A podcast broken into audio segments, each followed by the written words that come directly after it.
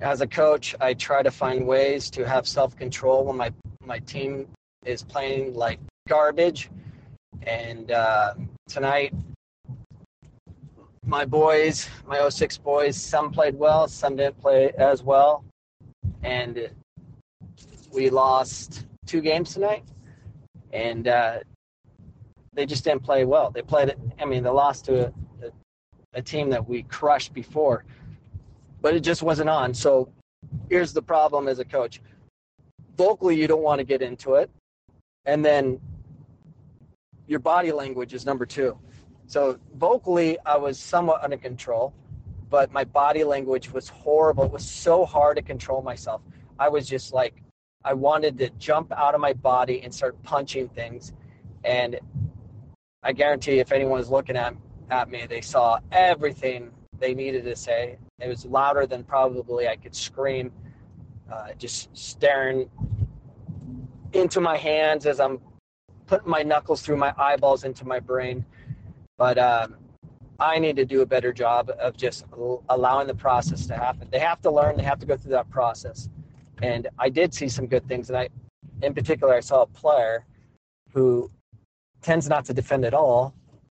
And I talked to him about it. I always talk to him about it. And tonight, he, the second half of our final game, he was defending well. So there was a huge uh, improvement there. Uh, my team's uh, my team currently doesn't defend well at all, and uh, I need to make a more emphasis on them getting better on that. But anyways, so body language is huge. It can be louder than words and it's so hard to control. I did everything I can to control myself, and I didn't.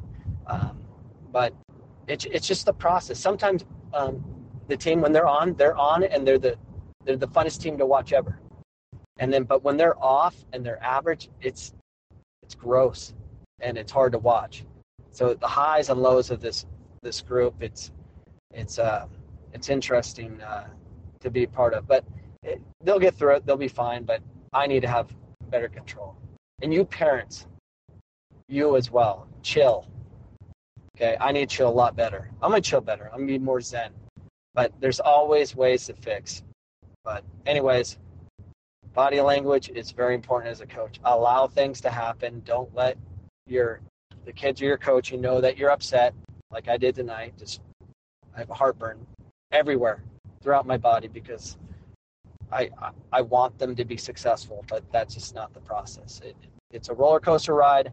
Roll with it. Everything will everything will work out. It, it'll get better. So, anyways, self control at all times with your words and your body language. Goodbye.